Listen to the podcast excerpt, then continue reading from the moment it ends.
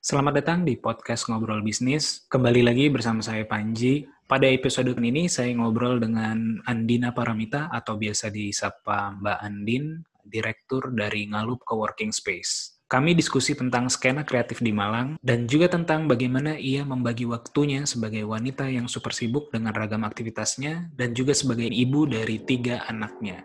Selamat mendengarkan. Dan mensayangkan saham. Jadi kita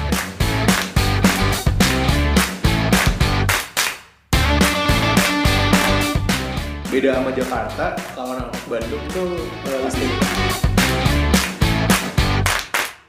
investasiin buat sekolah anak. Golf into something new. Gitu kupu-kupu mungkin ke- Eh, ayahku tuh satpam gitu kan di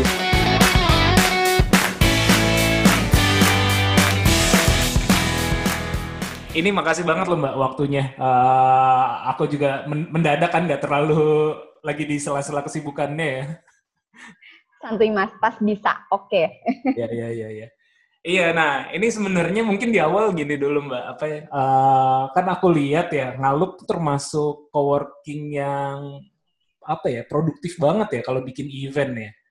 Eh, itu boleh diceritain nggak sih asal muasalnya atau awal mulanya Ngalup tuh gimana sih eh, startingnya? Terus eh, ya itu dulu deh ya, mungkin buat awal. oke oke mas jadi memang dulu sebenarnya kita awal banget eh, tiga tahun yang lalu sih ngalup itu di bulan April inisiasinya tuh dari gerakan seribu startup waktu itu awal-awal kan ada banyak kompetisi-kompetisi startup gitu ya terus ada backup kayak gitu-gitu terus waktu itu di Malang masih belum banyak working space kayak sekarang gitu loh jadi kalau misalnya inkubasi mau ditaruh mana Malang tuh kan kota kecil ya sebenarnya meskipun kita ini hampir-hampir sama kayak Yogyakarta, kota pendidikan banyak banget mahasiswa gitu. Jadi sebenarnya kalau bisa dibilang banyak anak muda yang di usia produktif gitu. Range usia 18 sampai 25 tuh banyak banget gitu Mas. Nah, dari situ ada banyak kegiatan-kegiatan, akhirnya kita bikinlah lalu working space di mana untuk rangkaian-rangkaian kegiatan yang harus ada inkubasi, harus ada workshop, seminar, uh, mentoring-mentoring. Nah, itu bisa di Ngalup Working Space. Sesimpel itu dulu awalnya. Nah, cuman kita punya kendala nih. Uh, setiap mau bikin kegiatan tidak sesimpel kita sounding terus banyak orang datang. Sounding terus mau ke, ke coworking tuh apa? Orang masih belum benar-benar paham. Coworking tuh apa? Sampai ada yang nanya, itu jenis makanan kah? Itu jenis apa sih hotel bukan, kafe juga sering nyasar ke sini ya. ya kayak gitu-gitu. Jadi kami waktu itu benar-benar masih mengedukasi masyarakat Malang tentang apa itu co-working space, bisa ngapain aja, sampai kita tuh harus bisa ngejawab pertanyaan demi apa sih kita tuh harus ke Ngalup, harus ke co-working. Dapat apa sih kira-kira di sana? Yang kayak gitu awalnya. Terus Ah. jadilah kita bikin event-event mas kayak uh, kita bikin KPI tahunan pada akhirnya waktu itu masih belum bikin KPI yang rapat banget gitu belum tapi uh, cukup jadi apa ya cukup jadi satu program yang uh, mungkin teman-teman coworking lain belum lakukan kita bikin hashtag ngalup everyday Hmm. jadi setiap hari tuh nggak boleh putus bikin event selama satu tahun. Iya, iya. jadi gitu. Jadi tiap hari tuh uh, kita bring crowd dulu gitu loh Mas Panji jadi kayak ya udah datang dulu aja gitu berkegiatan.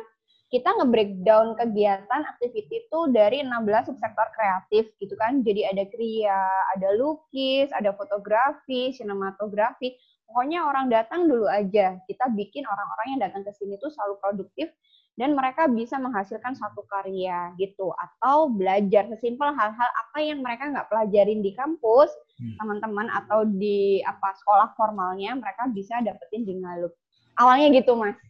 Nah, iya, aku aku sempat sempat dapat apa hype-nya ya ketika ngalup everyday itu ya. Jadi eh a- apa yang aku kan juga ada di Bandung sama ada coworking di Jogja gitu kan. Itu juga Hmm. sempet- kayaknya dua atau tiga tahun lalu tuh sempat sempat dapat hype-nya. Uh, ini coworking baru tapi keren banget gitu.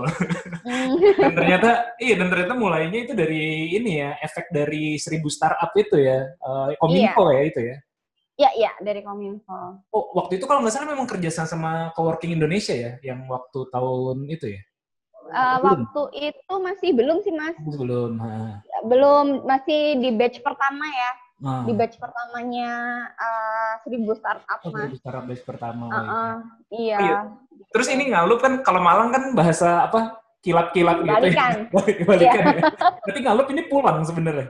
Pulang, iya betul. Kenapa Kalau tuh itu pulang? Jadi kita tuh um, uh, CEO-nya uh, Mas Danton kan waktu itu uh, bilang gitu loh. Di Malang ini banyak mahasiswa, ini kota pendidikan, kota pelajar gitu. Harapannya kalau nanti mereka banyak belajar dari Ngalup, banyak menimba ilmu di Ngalup, banyak sharing di Ngalup, berjejaring di Ngalup, berkolaborasi di Ngalup. Pada waktu mereka nanti kembali pulang ke kota masing-masing, untuk mereka men-sharingkan ilmu dan mereka udah jadi orang, istilahnya jadi orang sukses, mau dari bisnisnya atau dari karir-karirnya, mereka bisa pulang ke Ngalup untuk men-sharingkan lagi ke semua orang-orang yang ada di Malang. Jadi Westalah Ngalup Ai. Kita punya tagline Westalah Ngalup Ai. Oh, Ngalup Ai, oh. Menarik, menarik, menarik.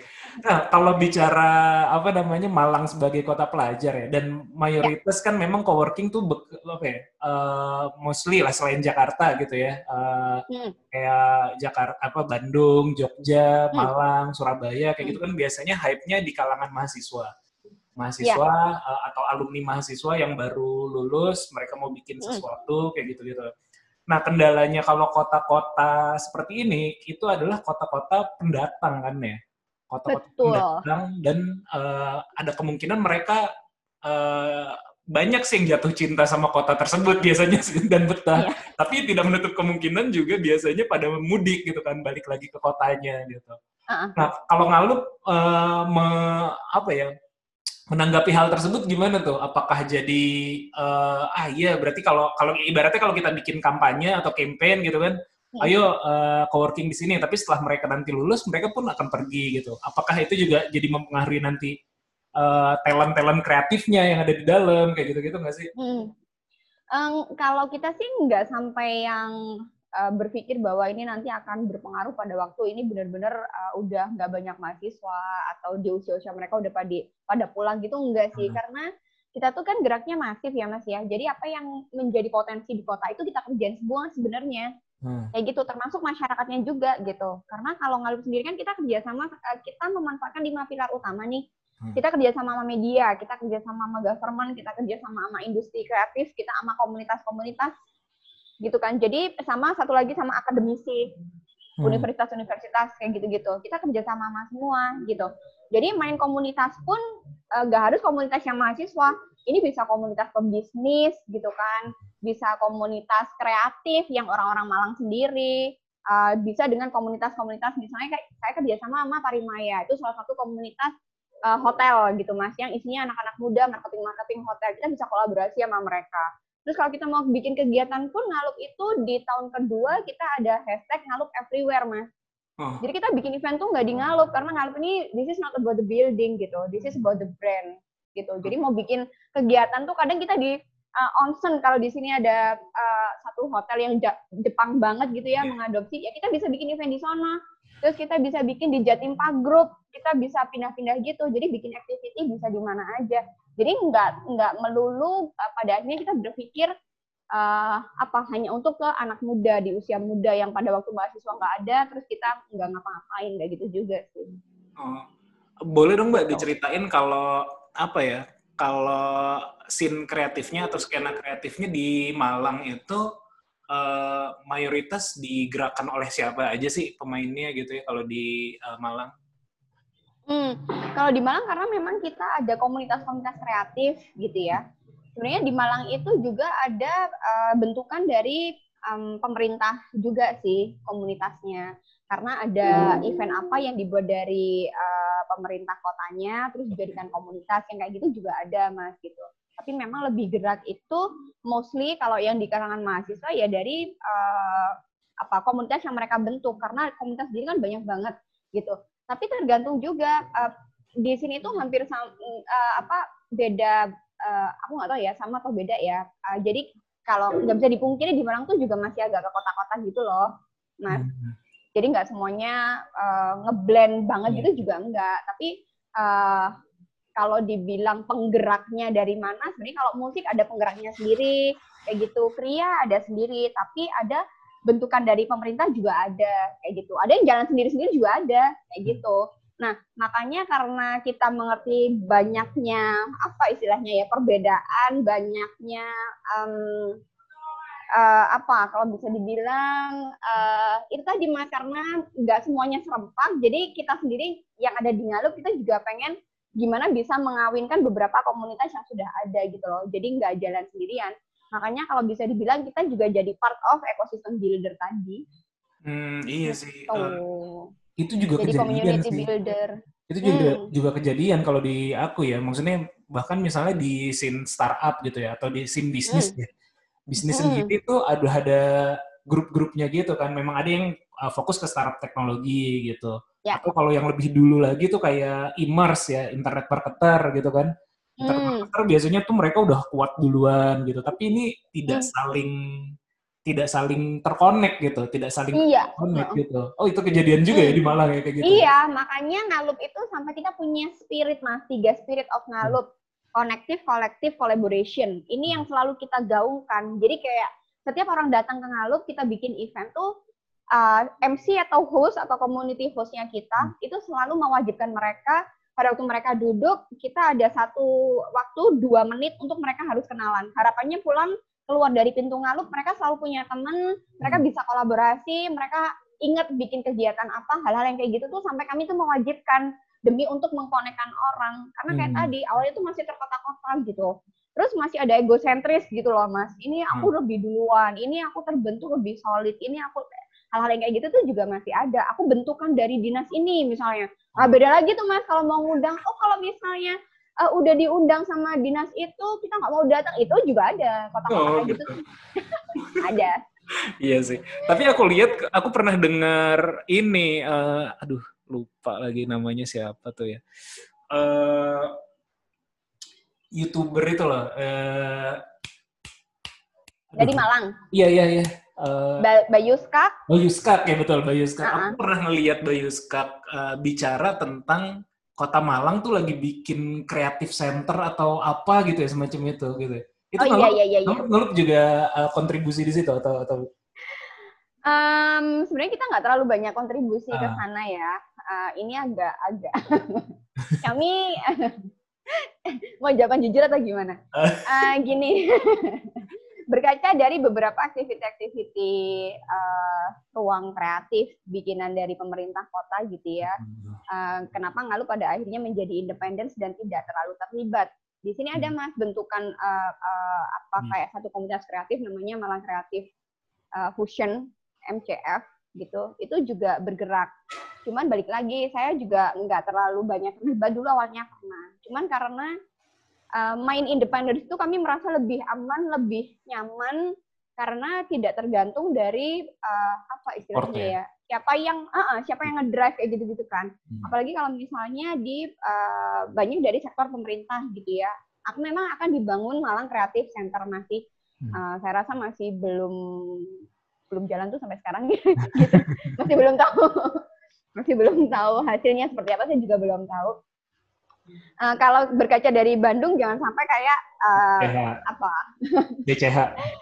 BCH ya gitu. Itu juga sempat jadi uh, pro dan kontra juga di Malang gitu ya. Terus uh, kalau misalnya kita mau terlibat khawatirnya uh, justru teman-teman kreatif itu uh, menjadi satu apa istilahnya satu alat yang ini untuk uh, apa sih bisa dibayangin nggak sih? Kadang kan pemerintah tuh ada budgetnya kayak gini ya di jalannya kayak gini ya. Jadi kadang idealisme itu nggak bisa terwadai juga hal-hal yang kayak gitu.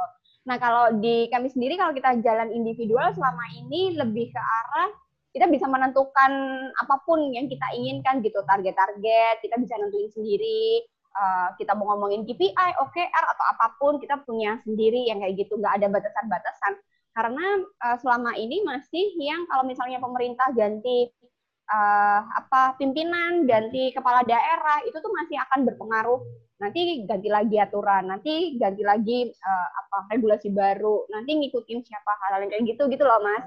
Jadi selama ini kalau kami sendiri masih ngerasa selama kami bisa masih bisa jalan sendiri, beraktivitas dan bisa memberikan uh, value ke masyarakat Malang dengan cara kami ya kami masih uh, stand di situ gitu mas. Iya sih, better, better kayak gitu sih. Uh, terlepas dari kepentingan ya jadinya ya. Uh, Iya, iya. uh, lebih independen. Karena kan memang ada beberapa daerah yang bikin model uh, partnership juga dengan uh, pemerintah ya. Walaupun sebenarnya si coworking dia tetap eksis, tapi dia juga mensupport uh, lini yang dibikin uh, lini kreatif yang dibikin sama pemerintah kayak gitu. Ya, Iya, tapi iya. itu tapi itu ini sih apa memang tricky ya kerjasama. Iya. Selama bisa win-win ya, maksudnya Hmm. bisa mewadahi dari kebutuhan kedua belah pihak, harusnya nggak ada masalah sih. Cuman kami di Malang ma- selama ini masih belum merasa bisa mendapatkan itu gitu. Hmm, Tapi iya, di iya. beberapa kegiatan-kegiatan uh, pemerintah kota, kadang kita juga kerjasama yang kayak sekali uh, sekali project misalnya uh, mensupport uh, ulang tahun kota Malang, kita uh, andil untuk misalnya ngebikin lomba foto atau apa, lalu ikut ke situ, tapi tidak untuk project-project panjang yang sampai harus uh, apa? Saya bilang mengorbankan uh, kebebasan kita untuk menentukan uh, pendapat atau mengambil keputusan gitu hal-hal yang seperti itu. Iya iya iya. iya. Iya sih itu itu terjadi banget dan eh, Bandung Creative Hub itu salah satu contoh yang eh, apa ya yang jadinya tidak contoh eh, apa ya pelajaran ada pelajaran yang bisa kita ambil lah sebenarnya dari situ. Betul betul. Iya iya iya. Aku pengen banget sih main-main ke Malang ya. Udah ada ada ada beberapa teman juga yang udah udah udah ngajakin gitu. Ada teman Jakarta juga Iya. mereka bilang mereka punya space gitu. Mereka bilang ini kalau di kalau jadi coworking gimana nih? Mereka suka konsultasi. Udah aku Iya, forward iya. forward ke, ke Ngalup sih waktu itu. Lu coba Hmm. ngobrol anak-anak Ngalup deh kayak gitu-gitu. Nggak nggak tahu tuh tapi eh, Ah. gimana kondisinya sekarang. Iya, em, apa tuh eh, di Malang nih lagi banyak juga yang bikin coworking baru. Aku tuh kayak kapan kemarin lusa tuh Hmm. itu baru ngobrol ada temen yang ngajakin eh, dia pengen tahu banyak ngobrol tentang fondasi mas sebenarnya. Aku selalu bilang kalau misalnya mau running kegiatan eh, eh, ngerunning satu bisnis di industri kreatif kayak coworking tuh harus kuat di fondasinya gitu. Karena kalau ngalup sendiri, kami kuat karena kultur, karena budaya perusahaan, mas gitu. Jadi kita tuh concern banget sama budaya. Jadi mungkin mungkin ini menjadi satu hal yang uh, aneh mungkin ya. Coworking ngapain bikin budaya perusahaan gitu? Kalau aku malah aku bikin kredo, mas. Hmm. Jadi kayak, hah, ini kan bukan perusahaan kayak Nestle, Johnson and Johnson, bukan kayak perusahaan-perusahaan besar yang listing IPO kan enggak. Ngapain harus bikin kredo? Kami sekecil ini dengan bangunan yang se- sesimpel ini, eh, properti yang seadanya, kami bikin kredo. Dan itu cukup kuat untuk pada akhirnya kita merunning seluruh tim kita untuk menjadi produktif. Apa tuh kalau boleh tahu ininya? Apa visinya atau value-nya? Ngalup tuh apa sih sebenarnya? Iya, jadi eh, visi pun kita tuh eh, bikinnya bareng-bareng, Mas. Kita ada visi awal banget, yang awal banget kita bentuk, dan kita eh, di tiga tahun kemarin kita review lagi, karena kan industri kreatif pergerakannya kan cepat ya, jadi kita kayak review lagi dari apa yang benar-benar kita kerjakan gitu. Kalau visinya, jadi kayak kita pengen jadi apa eh, the most eh, innovative co-working space in Indonesia that can deliver the value of co-working kayak gitu. Misi-misinya ada banyak sih. Kita kalau credo kita tuh punya ada credo tuh tiga HUB, hub, hospitality, useful sama blissful. Nanti ada pecahan-pecahannya lagi gitu. Nanti aku share deh. Tapi nggak apa-apa sih maksudku eh, memang harus punya value sih. Soalnya kalau kita Iya, iya.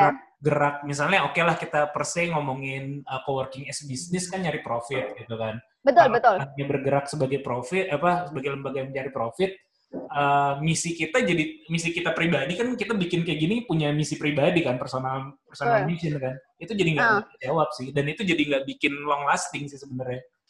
Heeh. Dan, dan itu jadi PR aku juga sih kan karena aku termasuk termasuk yang belum rapi lah dalam dalam hal-hal kayak gitu. gitu. Iya, karena Masih- kita masih ngerasa tahu sih. Heeh, karena ngalup ya, ini tempat untuk pulang gitu. Untuk pulang bagi orang-orang Malang yang pengen belajar, untuk pulang bagi tim kita sendiri. Jadi kita tuh kayak di ngalup tuh kayak udah rumah rumah kedua gitu loh buat tim-tim kita sendiri, termasuk untuk tim-tim intern yang gabung di sini. Gitu. Jadi kalau mau jadi tim ngalup tuh uh, siapa pun yang jadi tim harus mau ngajari anak intern. Di sini tuh anak intern tuh haram hukumnya dimarahin mas, gitu Hmm. kita tuh nggak boleh marahin anak magang Hmm. hal-hal yang kayak gitu gitu jadi generosity itu penting juga buat kita kenapa karena tim uh, magang itu yang akan mensupport kerjaan kalian mempermudah kerjaan kalian mereka yang akan mensupport ide-ide baru uh, dapat uh, apa istilahnya ya nafas baru untuk merunning uh, apa yang kita kerjain gitu jadi yang kayak Hmm. gitu-gitu tuh itu penting banget gitu ada sampai di ngalup tuh kayak ada tiga hal yang nggak boleh dilanggar kalau mau jadi tim yang ngalup Waduh. satu komunikasi, dua etika, tiga disiplin, tiga hal. Salah satu nggak bisa out, gitu. Aku Hmm. tinggal ngasih tahu, etika nggak baik, silakan pintu sebelah sana gitu. Aku tuh, aku tuh kejem banget. Karena nyari respectnya anak usia Gen Z itu kan susah ya, termasuk nanti kita kerja sama tuh kan sustain ya, kita kerja sama sama siapa pun melibatkan banyak, apalagi program-program di Ngalup juga banyak kerjasama sama BUMN, sama kementerian, sama banyak sektor gitu. Dari sesimpel respect aja susah, nangis aku gitu. Iya iya iya iya betul betul betul. Jadi sebenarnya kalau ngalup ini kan eh, udah kalau aku lihat sebenarnya udah lebih dari coworking space ya. Mungkin bisa dibilang kayak creative hub gitu ya atau Ya ya, eh, le- udah udah udah udah lebih kayak gitu gitu ya. Eh, walaupun Betul. memang kadang-kadang ada fungsi-fungsi yang beririsan, tapi aku lihat memang eh, bukan cuma ngomongin space.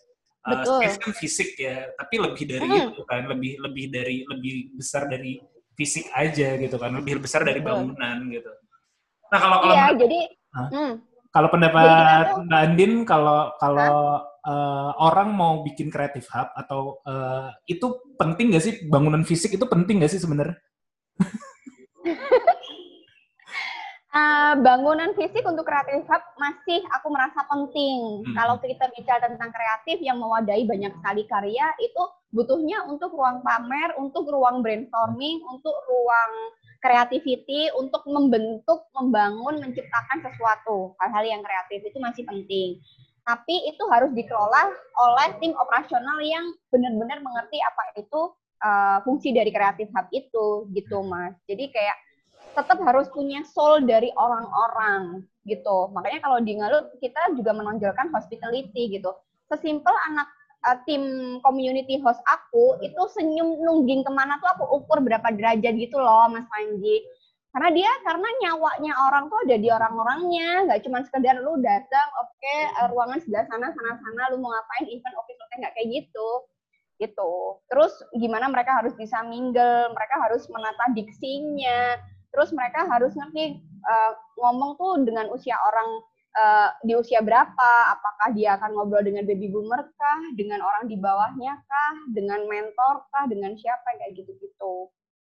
Gitu Mas. Tapi kalau ruang kreatif masih aku menganggap penting sih. Pentingnya fisik ya, fisik. Mm-mm, eh, walaupun iya. memang kan apalagi di zaman pandemi ini kan kita juga diuji bahwa kita harus kreatif eh, bikin event online atau Ya. atau yang yang yang tidak terkaitan yang tidak terkait dengan membawa orang ke lokasi kita gitu kan ya.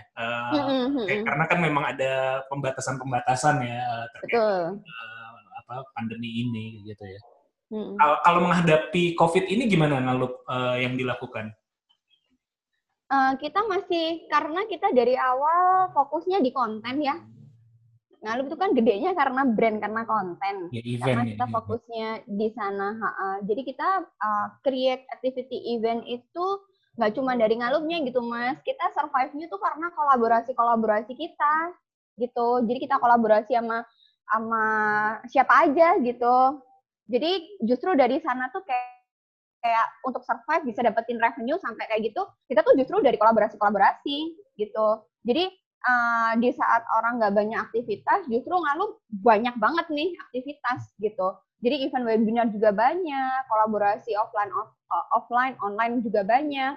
Terus kita kan juga banyak uh, kolaborasi sama teman-teman influencer, sama konten kreator, sama um, apa uh, expertise dari startup misalnya kita bikin sesuatu di situ. Hmm, iya iya iya. Kalau eh, terakhir kita kan pernah ketemu terakhir tuh di acara backup ya di di Ya. di Bintaro ya kalau nggak salah ya, berapa, berapa tahun yang Uh, iya iya iya di, di Bintaro, iya Nah, betul mas. Iya, di- iya, di Bintaro.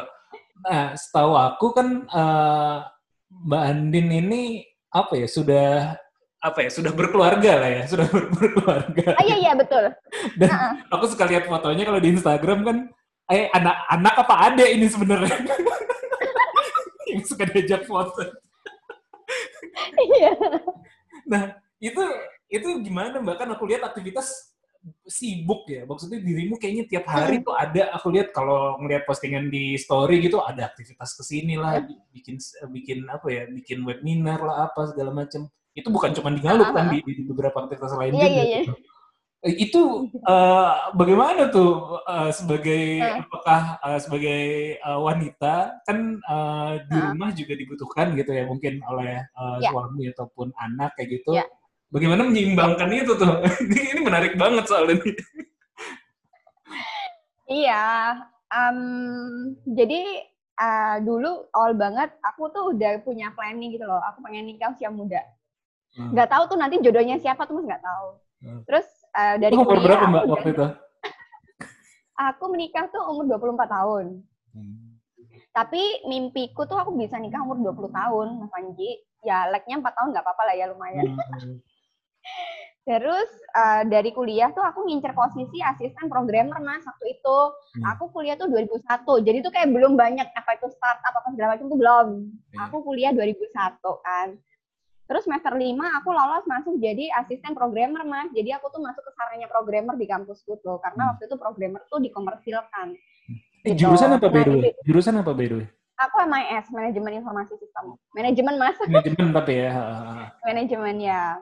Nah, di situ aku tertarik mulai dari database manajemen sistem. Nggak, entah kenapa aku tuh seneng banget sama da- pengolahan database gitu loh. Jadi aku kerjanya waktu itu awal banget eh, di hotel, aku pegang pegang EDP, Electronic Database Processing, kerja di salah satu hotel bintang 5 yang mereka punya chain ke sembilan properti lainnya gitu. Jadi aku manage data itu gitu. Nah, waktu kuliah akhirnya aku tuh nemu jodoh di kampus. salah satu programnya itu gitu. Jadi aku menikahlah dengan salah satu programmer di kampus tuh. Gitu Mas. Gara-gara tuh aku sering testing program dia. Jadi dia bikin programnya ya kan. Terus aku yang testing gitu loh. Aku bikin prosedur manual, hal-hal yang kayak gitu. Awalnya gitu. Nah dari situ sebenarnya kita udah kayak sering kerja kelompok gitu loh, koordinasi. Jadi kita tuh bawanya udah kayak Itulah biru ya. partner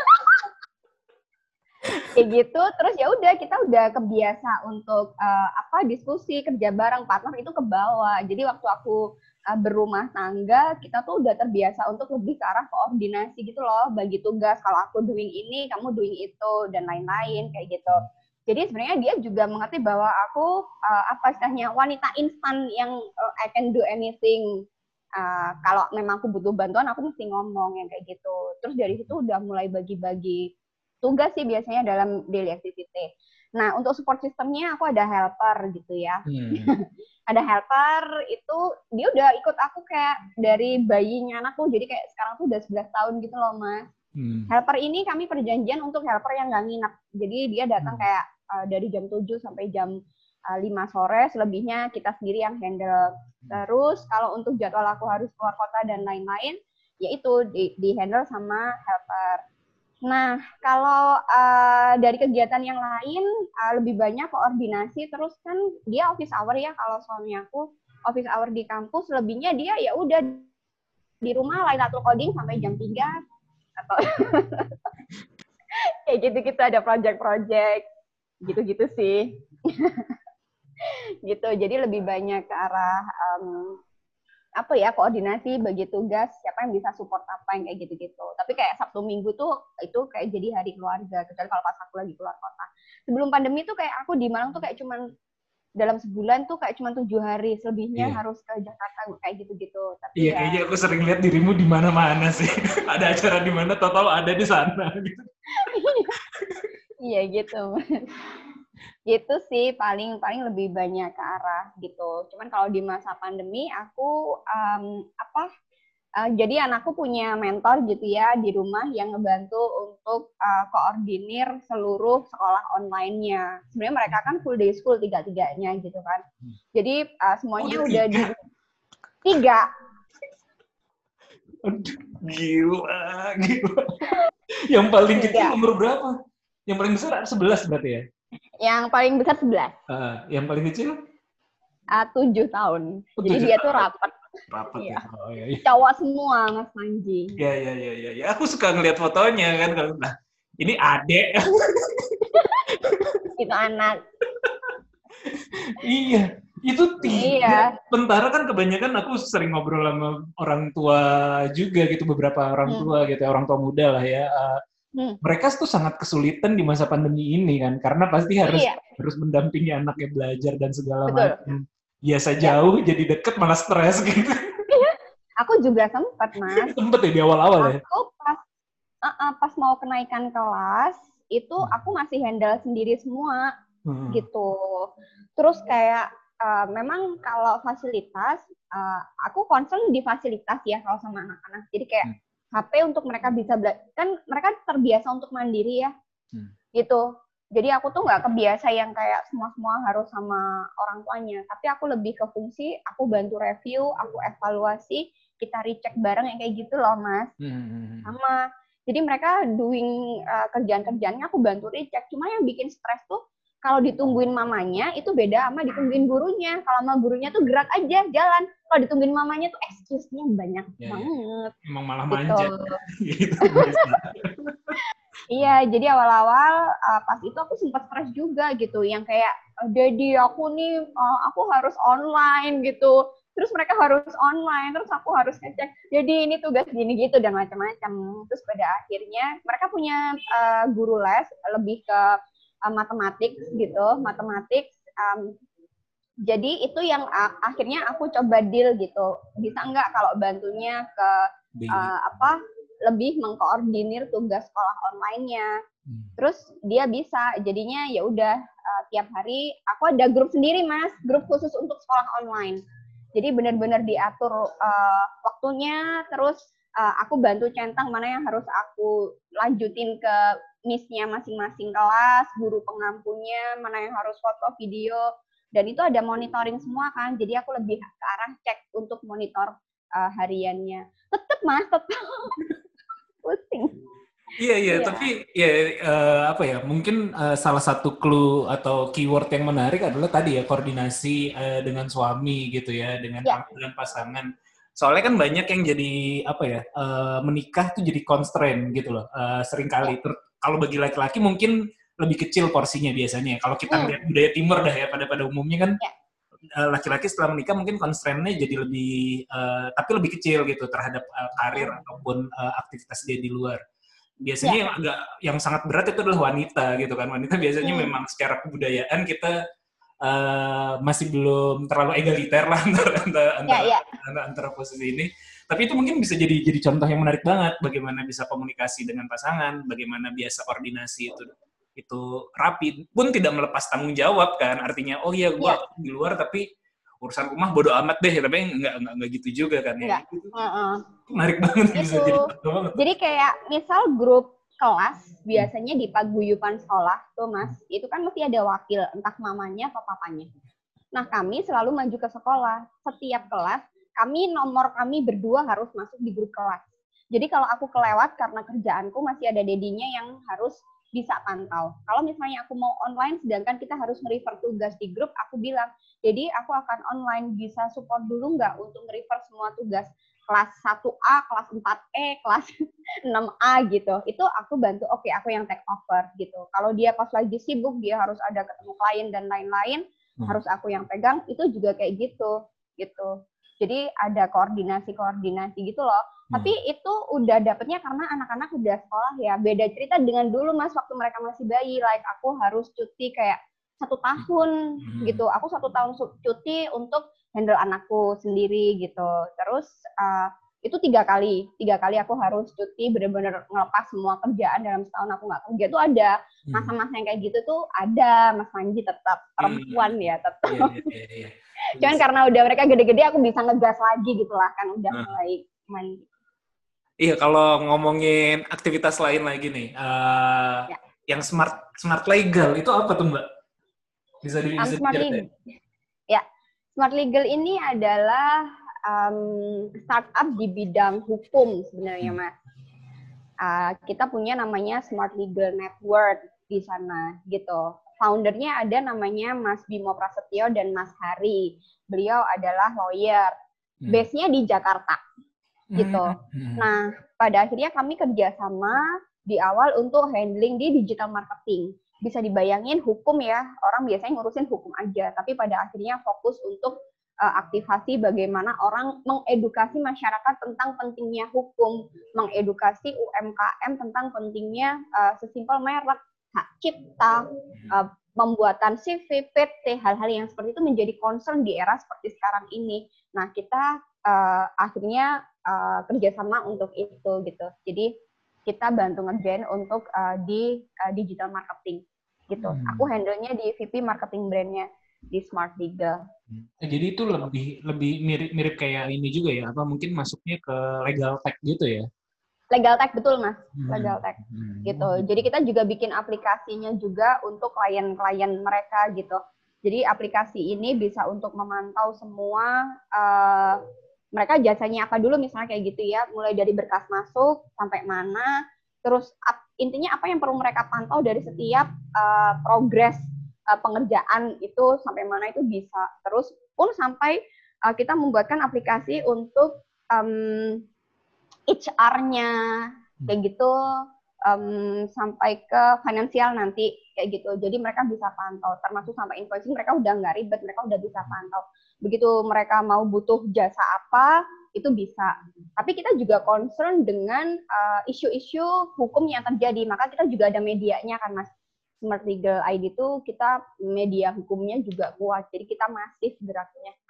Hmm, ya, ya itu menarik sih dan memang kan uh, kalau kalau kita ngomongin di Indonesia apa ya uh, UMKM gitu, itu ya. mesti datanya kan dari pemerintah sering kali bilang 50 juta atau berapa, cuman kan kita nggak bisa benar-benar ukur karena nggak ada data legalnya sebenarnya kan, yang paling Betul. gampang untuk ngukur kan. Iya, iya ketika mereka udah terregister kan. Uh, nah, itu yeah. juga itu juga PR sih dan itu itu memang kayaknya industri yang industri yang akan terus terus maju sih.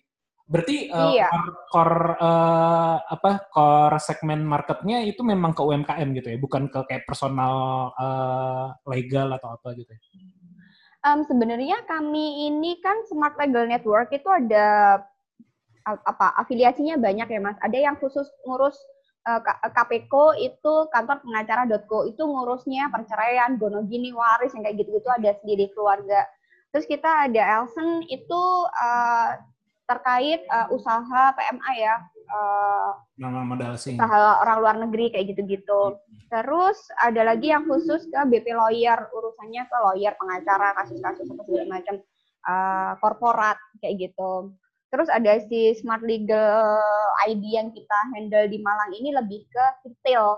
Jadi kita ngebantu UMKM, uh, usaha-usaha ya, uh, macam-macam lah sampai ke F&B kita juga ada jalurnya khusus gitu ya, ngebantu untuk resto-resto ini terkait mereknya, terkait uh, jenis usaha apa segala macamnya kayak gitu-gitu ada. Jadi banyak sebenarnya banyak pecahannya, maka namanya sebenarnya Smart Legal Network itu. Mm-hmm. Nah, dari dari artikel yang kita create di Smart Legal itu nanti akan ngebantu sub-subnya jadi funnel untuk masuk-masuknya ke mana. Hmm, ya, ya, ya. Dan itu sebenarnya kalau yang dilakukan saat ini ya, uh, apa bikin konten uh, itu pun masih sejalan dengan apa yang dilakukan di Ngalup ya sebenarnya ya. Iya, uh, betul. Dan bisa bisa bisa inline ya, bisa inline di situ. Iya, kalau, tapi secara tim sebenarnya kita uh, uh, ada tim Ngalup sendiri yang khusus untuk handle ngarup, ada tim Smart Legal, tapi ada yang uh, kita ngebantu untuk support ke Smart Legal-nya kayak gitu. Oh, iya. Soalnya iya. biar fokus juga. Iya. Kalau kalau aku lihat ya cara cara dirimu untuk me, kalau dari obrolan kita ya cara dirimu untuk menghandle apa ya ibaratnya ya menghandle tas gitu ya tugas ataupun apa itu sangat detail ya. Jadi bahkan uh, se, se, se, serinci tugas sekolah anak pun dibikin checklistnya kayak gitu kan, dibikin uh, polanya. Nah, kalau manajemen harian bagaimana sih? Apakah harus ada uh, apa ya, misalnya schedule, terus ada contreng checklist ininya kayak oh, gitu? iya iya, ada. Boleh di share uh, rahasia nggak? Aku ada asisten sini. Oh, iya. Gila. Eh, coba uh, jadwalku. Hmm. Aku ada penjadwalan khusus. Jadi uh, ada checklist gini juga Mas, ah. nggak sih? Iya iya. Jadi ya. ada checklist, terus hmm. checklist checklist ini yang daily dilempar sama dia sudah bikin uh, invitation di uh, Google Calendar aku Hmm. gitu. Jadi aku juga aku juga ada asisten. Ya, pantes sih. Soalnya iya, uh, sebenarnya lebih ke penjadwalan sih Mas. Kalau enggak nggak ke handle semua kan. Kadang aku nggak nggak bener-bener notice gitu loh. Kadang kelewat-kelewat. "Ih, kalau aku nggak, makanya sekarang aku juga nggak berani kayak misalnya mau janjian sama siapa, aku mesti refer ke dia dulu. Saya ada kosong kapan, jam berapa, Hmm. tolong dong uh, atur berapa jam butuh ini itu dan lain kayak gitu-gitu. Wis. Gitu. Ini bakat jadi artis kayaknya. Sebenarnya biar biar bisa gerak semua aja sih gitu kalau memang uh, dibutuhinnya di situ pada akhirnya gitu Iya, mas. iya. Aktivitas apa lagi Mbak selain selain yang di Ngalup eh, sebagai director, terus kalau di Smart ID itu jadi eh, VP marketing ya, Smart eh, VP Mm-mm. marketing itu. Ada aktivitas lain lagi nggak sih di Ada. yang boleh di share gitu tentu saja. Aku tuh uh, aku uh, ketua Perhumas Ko- Kota? Malang. Perhumas itu apa? Perhumas itu organisasi resminya Humas Indonesia. Uh, hubungan masyarakat alias public relation gitu. Hmm. Jadi yang banyak di sana tuh uh, BUMN ada, uh, akademisi ada, dari pemerintahan ada, uh, macam-macam mas Hmm. gitu. Oh. Terus uh, kayaknya aku tuh kemarin uh, apa dibilang ini uh, ketua humas kota yang paling muda se Indonesia. Padahal enggak juga. Terus uh, dengan aku tuh gayanya sangar banget, rambutku cat gitu kan. Sedangkan humas itu kan terkenalnya dengan resmi, Iya, uh, formal. formal Hmm. gitu kan, gitu. Terus ya udah oke, nggak apa-apa asalkan kita bisa uh, memberikan sumbang pemikiran, ide, insight gitu kan untuk kemajuan humas di Indonesia gitu. Oh, oh. Terus aktif juga di um, Coworking Indonesia. Hmm. Dan aku jadi public relation di asosiasi besarnya Coworking Indonesia. Oh iya, iya kepengurusan yang baru ini ya. Ah, Iya, iya. baru ya. Hmm. Betul.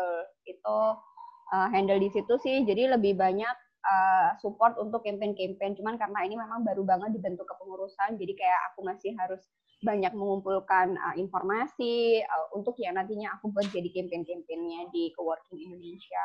Hmm. Itu terus Ada lagi.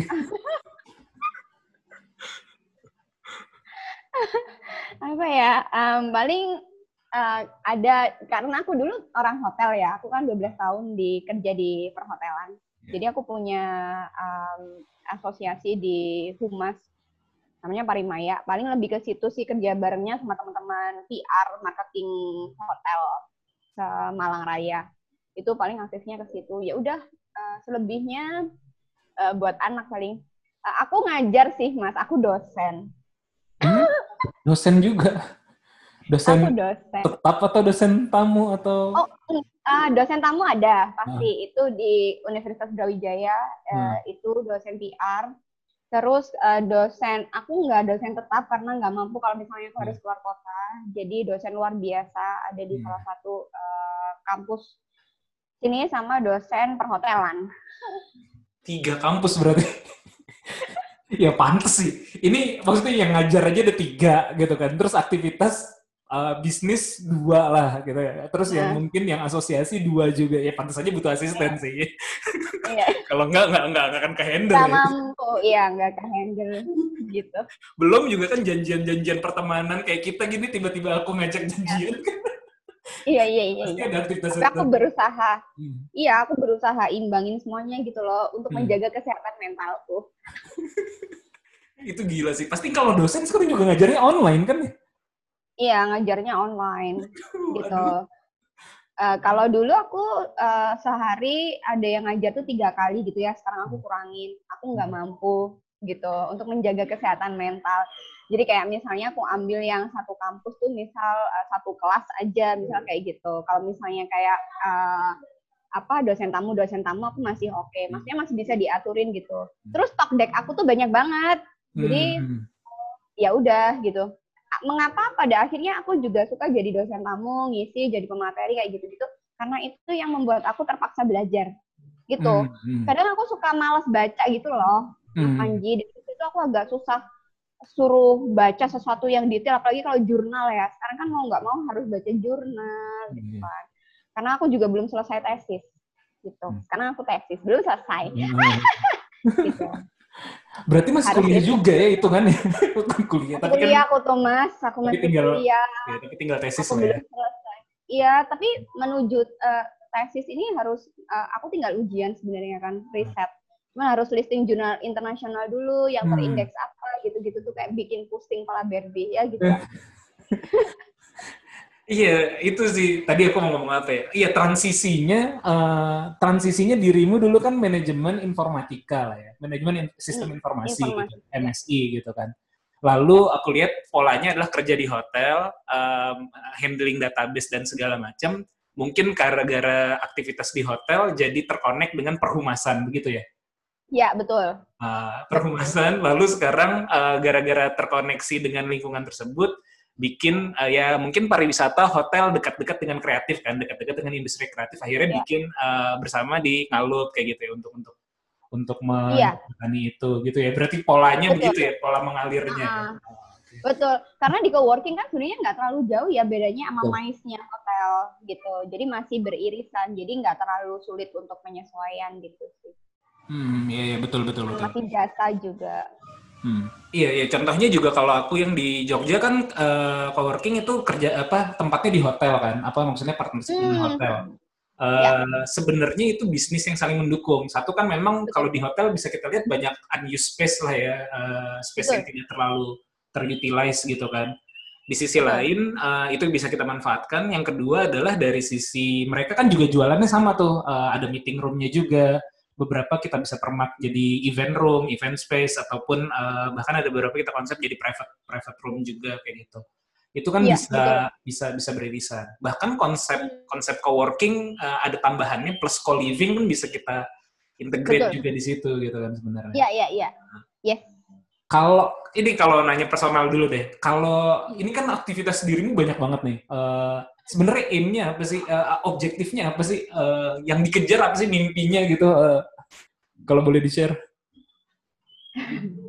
Eh, kalau almarhum bapakku bilang itu setidak berdayanya perempuan, least kamu harus berdaya untuk keluargamu dan orang-orang yang ada di sekitarmu. Menjadi berdaya itu pada akhirnya jadi value buat aku, gitu.